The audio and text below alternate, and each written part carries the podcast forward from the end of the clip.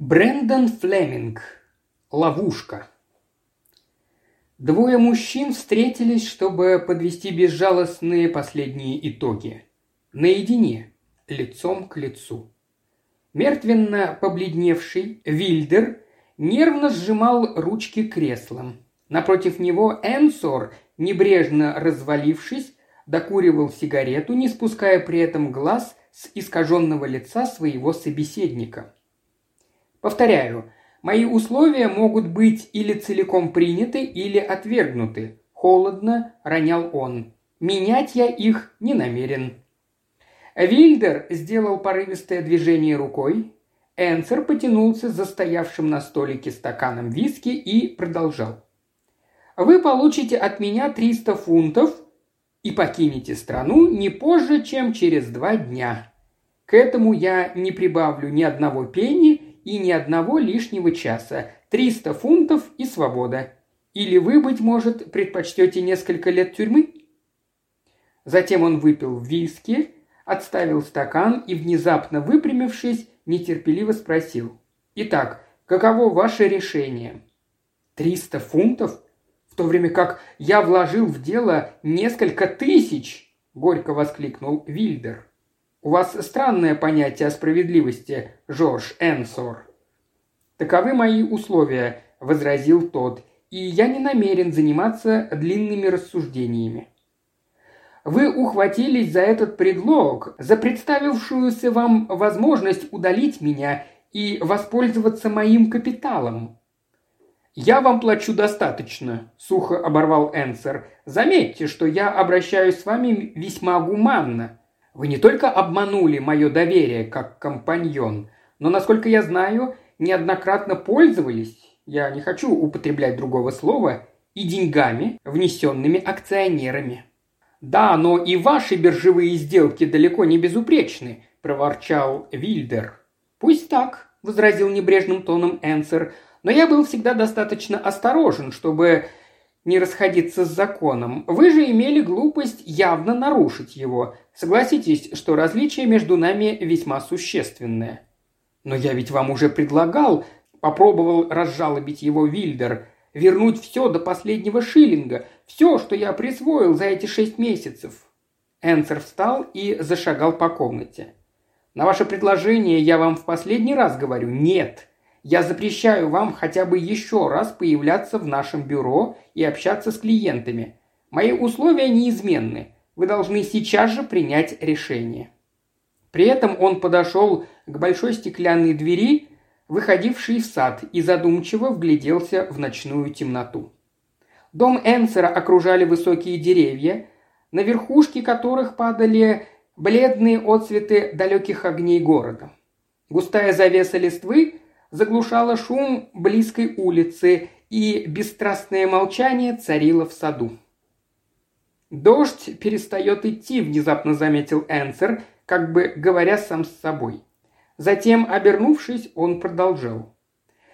«Я могу предложить вам для размышлений только пять минут. В десять часов я ожидаю посетителя».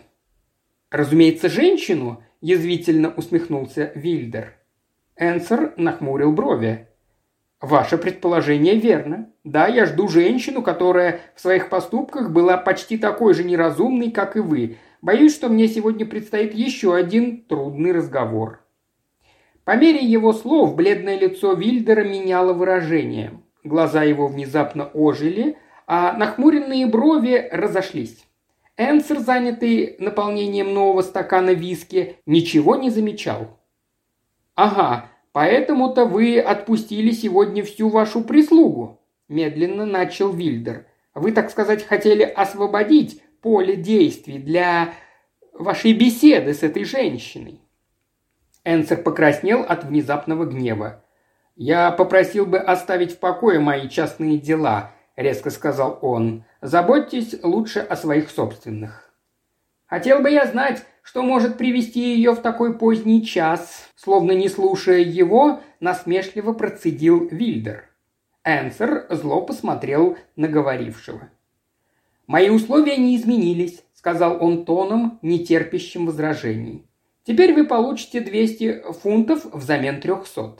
и я даю вам только одну минуту, чтобы принять решение». Порывисто повернувшись, он наполнил свой стакан.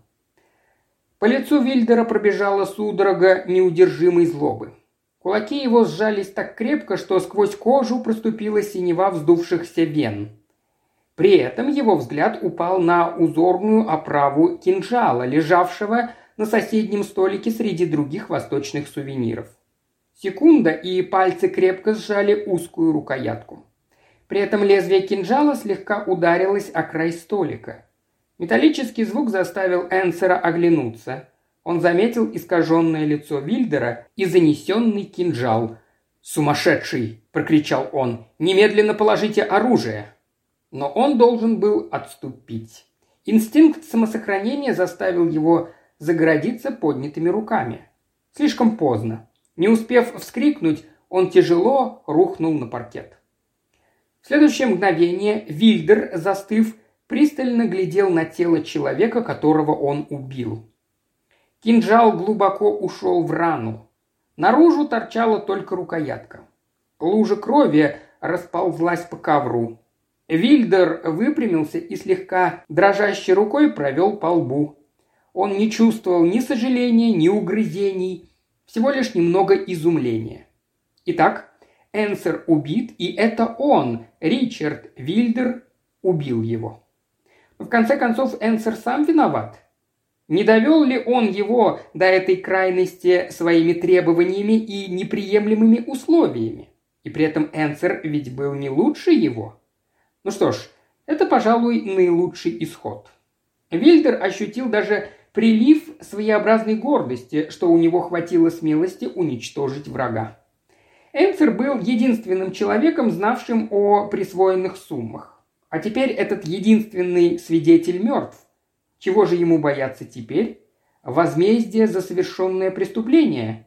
Ну, он не позволит разоблачить себя. У него хватит ума уничтожить все улики. А внезапно спохватившись, он посмотрел на стенные часы. Стрелка показывала без четырех минут десять. Через четыре минуты незнакомка может уже прийти. Сознание опасности вернуло ему хладнокровие. Надо уничтожить все следы, обнаруживающие его пребывание. Обернув руку платком, он схватился за спинку кресла и поставил его на обычное место. Затем Вильдер тщательно вытер рукоятку кинжала, не извлекая его из раны. Затем, старательно припоминая все предметы, к которым он мог прикоснуться, стал поочередно вытирать их платком. Вильдер знал, что большинство преступлений раскрываются благодаря незначительным уликам, которые преступник забывает уничтожить. Но он-то позаботится решительно обо всем. Он не оставит после себя ничего, могущего навести на след. Ничто не должно выдать его ночного посещения. Ничто. Не зажигая в вестибюле огня, он рукой, все еще обернутый платком, нашарил пальто и шляпу, Затем, вернувшись в кабинет, быстрым движением нажал ручку стеклянной двери и проскользнул в сад. Снаружи все было тихо. Крадясь вдоль стен, он обошел дом и направился к гаражу. Подойдя к нему ближе, удостоверился, что стоявший с потушенными фонарями автомобиль закрыт со стороны улицы густым кустарником и не мог быть никем замечен. Одобрительно усмехнувшись, он снова осторожно прокрался к кустам, слабо освещенным отблесками света, падавшего из окон кабинета, в котором только что закончился роковой разговор. Разумеется, что план был довольно смел, но в конце концов риск невелик, так как он уничтожил все следы своего позднего посещения. Несколько минут прошло в томительном ожидании. Затем послышался легкий хруст гравия и приближавшиеся быстрые шаги. Стройная женская фигура промелькнула недалеко от Вильдера и исчезла за стеклянной дверью. Тогда, крадучий, словно тень, он снова обогнул дом, вышел за калитку и поспешными шагами направился к находившемуся вблизи полицейскому участку. Он застал дежурного инспектора, заканчивавшим не особенно обильный ужин, два сэндвича и чашка кофе. Взглянув на встревоженное лицо Вильдера, инспектор поспешно привстал. «У вас что-нибудь спешное, чем могу служить?» – спросил он Вильдера. «Видите ли, инспектор, взволнованно начал Вильдер. «Я боюсь, не случилось ли что-нибудь нехорошее в доме мистера Энсера. Дело в том, что мы договорились встретиться сегодня вечером в 10 часов, но когда я приехал к нему, входная дверь не открывалась, несмотря на мои настойчивые звонки. Все окна в доме темны и не слышно ни малейшего звука, словно он обезлюдил. Он остановился, чтобы перевести дыхание, и продолжал. «Мое имя Ричард Вильдер. Я давний компаньон мистера Энсера. Мы как раз сегодня должны были обсудить с ним очень важные и совершенно неотложные дела. Совершенно исключено, чтобы мистер Энсер мог забыть о назначенном свидании. Кроме того, у него многочисленная прислуга, так что хоть кто-нибудь должен же был открыть мне двери. Я пробовал только что звонить по телефону, но никто не подходит. Это зловещее безмолвие меня крайне беспокоит. Не могли бы вы послать кого-нибудь из полицейских проверить, в чем дело?» Вместо ответа инспектор надел фуражку. «Я сам пойду с вами, мистер Вильдер. Признаюсь, что и мне не нравится царящее в доме безмолвие. Я лично знаю мистера Энсера и обычный уклад его жизни». Вскоре оба они подошли к особняку, который угрюмо чернел в тени окружающих деревьев. Инспектор позвонил. Безрезультатно. На громкий стук тоже никто не ответил. Тогда он прижал ухо к ящику для писем и стал вслушиваться. «Эта абсолютная тишина мне не нравится», – пробормотал инспектор. «Удивляюсь, куда же девалась прислуга?» – взволнованно заметил Вильдер. Инспектор обернулся. «Давайте обойдем дом», – сказал он. «Повторяю, положение мне не нравится». Они пошли по аллее, огибавшей особняк. «Смотрите, в конце кабинета свет», – прошептал внезапно Вильдер, – «и окно открыто». Инспектор поспешно сделал ему знак молчать. На цыпочках они подошли к кустам перед стеклянной дверью и стали всматриваться внутрь помещения. Над письменным столом склонилась женщина, торопливо обыскивавшая содержимое ящиков. Звонки и стук в дверь, казалось, заставили ее потерять самообладание. Дрожащими руками она перебирала бумаги, разбрасывая часть прямо на пол. Временами она останавливалась и внимательно прислушивалась. При этом ее взгляд устремлялся по направлению к угловому дивану, и она заметно вздрагивала. Женщина была одета в черное вечернее манто. Несмотря на бледность ее лица, она была очень красива. Внезапно инспектор распахнул стеклянную дверь и вошел в комнату. Молодая женщина испуганно вскрикнула и отступила, с ужасом вглядываясь в лица обоих мужчин. «Что вам надо?» – пробормотала она. В это время инспектор указал Вильдеру в сторону дивана. На полу лежало окровавленное тело Энсера. Вильдер дико закричал. «Какой ужас! Энсер убит! Глядите, он заколот!» Инспектор поспешно нагнулся и осмотрел труп. Затем, нахмурившись, он повернулся к молодой женщине. «Мне придется исполнить свой долг», – холодно сказал он. Поднявшись, он подошел к стеклянной двери и закрыл ее. «Я попрошу вас не покидать помещение, мисс», – обратился инспектор к незнакомке. Вильдер тем временем продолжал стонать. «Бедный, бедный Энсер, он умер!» – хрипло вырывалось у него. Он казался совершенно обезумевшим от горя. «Бедняга, как это все ужасно!» Внезапно он кинулся к молодой женщине. «Как могли вы, как смели вы совершить это ужасное злодейство?» – негодующе закричал он. «Но я его не убивала!» – умоляюще прошептала та. «Уверяю вас, это не я!» Вильдер возмущенно пожал плечами. Разве могут быть какие-нибудь сомнения? Тем временем инспектор занялся тщательным осмотром трупа. Затем он привстал и обратился к молодой женщине. «Я должен предупредить вас, что все, что вы сейчас скажете, может быть обращено против вас». Женщина в отчаянии ломала руки. «Говорю вам, что я не убивала его, я клянусь, тело уже лежало, когда я вошла сюда. Инспектор сделал несколько заметок в своем блокноте. «Но почему вы роетесь в бумагах покойного? Этого вы, надеюсь, не станете отрицать?» Продолжал он допрос. Она, ослабев, оперлась о спинку кресла. Ее зубы стучали. «Я искала, кое-что искала», – с трудом выговорила она. Что же вы искали?» Женщина не отвечала. «Советую вам открыть всю правду», – настаивал инспектор. Женщина тяжело опустилась в кресло. «Я искала одну записку». «Написанную вами мистеру Энсеру?» – безжалостно продолжал инспектор. «Да», – вырвалось у нее. Внезапно выпрямившись, с разгневанным лицом и вся раскрасневшись, она закричала. «Он заставил меня прийти сегодня вечером. Не было другого средства вернуть мое письмо. Он предупредил меня, что если я не приду, он отошлет это письмо другому». Внезапно ее голос ослаб. Энсер не знал никакой жалости. Никакой. Его не волновало зло, которое он причинял. Это был зверь. Я не убивала его, но не сожалею, что он мертв. Теперь она смотрела инспектору прямо в глаза, и в ее взгляде был вызов.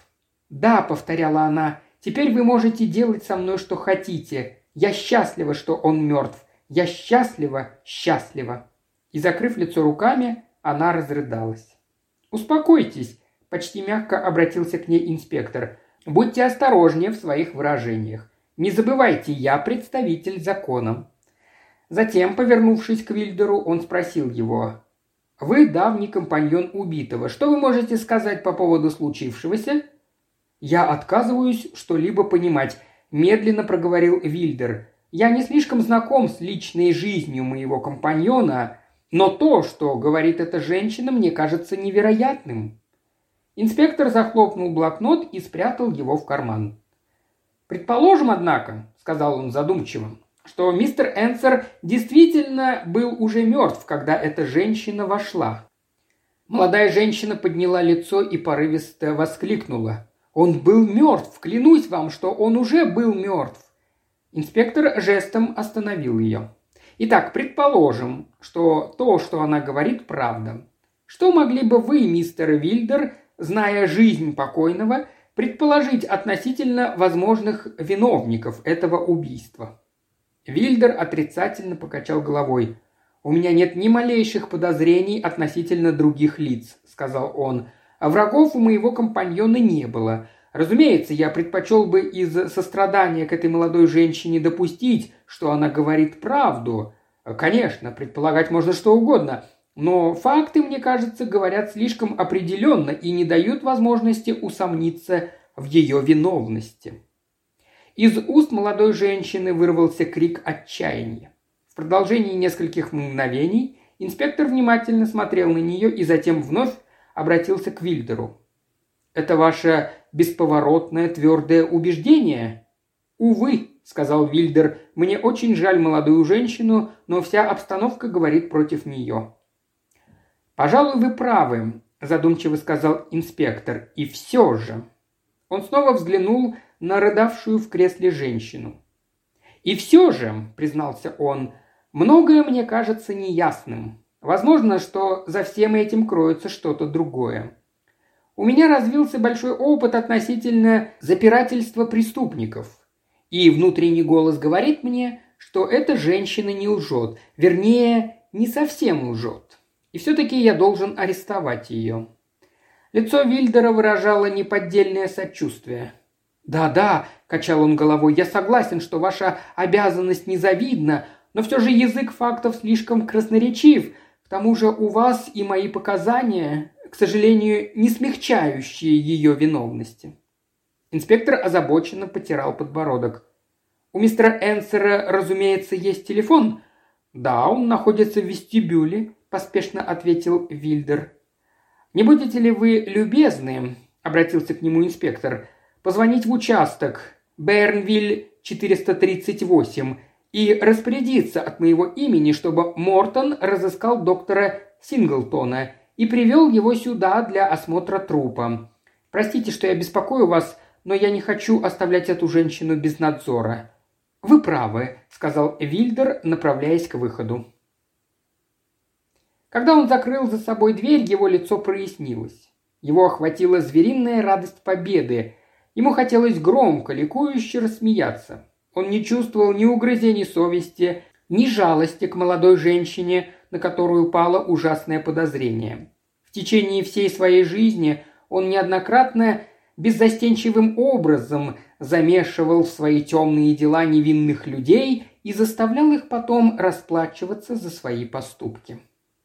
Он позвонил по телефону и деловито передал поручение. Затем, не спеша, вернулся в кабинет.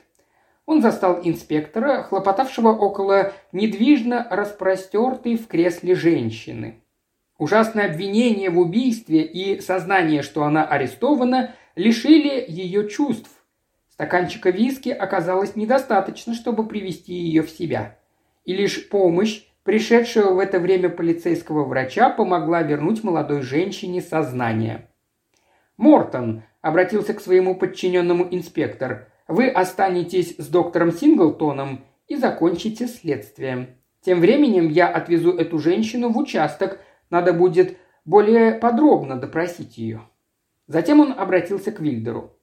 «Было бы хорошо, если бы вы тоже пошли со мной, мистер Вильдер. Во время допроса могут возникнуть какие-либо неясные места, которые вы, может быть, сумеете мне разъяснить». «Разумеется», – охотно согласился Вильдер. «Я даже подвезу вас на своем автомобиле, который я в попыхах оставил здесь, поблизости перед тем, как побежать и поднять тревогу». «Да, это было бы удобнее», – согласился полицейский. Затем, поддерживая молодую женщину, он повел ее к выходу. Несчастная машинально повиновалась. Мой автомобиль стоит здесь поблизости, около гаража. Мистер Энсер не любил, чтобы посетители оставляли свои машины перед калиткой. Втроем они прошли тенистую аллею. Молодая женщина тяжело повисла на руке инспектора, и он принужден был поднять ее, словно ребенка, и усадить в машину. Вильдер опередил его и уже собирался запустить мотор, как внезапно яркий луч света растек окружавший мрак. Вильдер изумленно высунулся из автомобиля. Инспектор, опустившись на колени, озабоченно осматривал низ машины. «Что вы делаете?» – удивился Вильдер. Инспектор привстал. «Мистер Вильдер», – сказал он твердым голосом и глядя прямо в глаза, – «дождь перестал идти всего лишь час тому назад, а до этого был прямо ливень, длившийся по крайней мере три четверти часа». «Ну и что же?» – недоумевающе спросил Вильдер. «По вашим словам, вы немедленно после того, как установили, что в доме царит зловещее молчание, пошли известить меня об этом. Ваше посещение участка произошло приблизительно полчаса тому назад». «Да, и что же?» – снова спросил слегка насторожившийся Вильдер. «А то, мистер Вильдер, что почва под автомобилем совершенно суха, в то время как кругом сплошные лужи. А это доказывает, что вы оставили машину еще до наступления ливня. Вы утверждали, что, едва обнаружив безлюдье дома, тотчас же поспешили в участок. На деле же выходит, что вы провели здесь час с лишним. Было бы не безинтересно узнать, что вы делали все это время». Вильдер с диким ужасом вглядывался в устремленные на него строгие глаза инспектора. На лбу выступил пот, он собирался возражать, но судорога сдавила ему горло, и с губ слетели лишь хриплые бессвязные звуки. Обнаружена улика. Единственная, ускользнувшая от его обостренного внимания. Улика – единственное доказательство его вины. Я уже говорил вам, что молодая женщина, по-моему, не лгала. С этим коротким замечанием инспектор схватил руки Вильдера. Раздался сухой металлический звук захлопнувшихся наручников.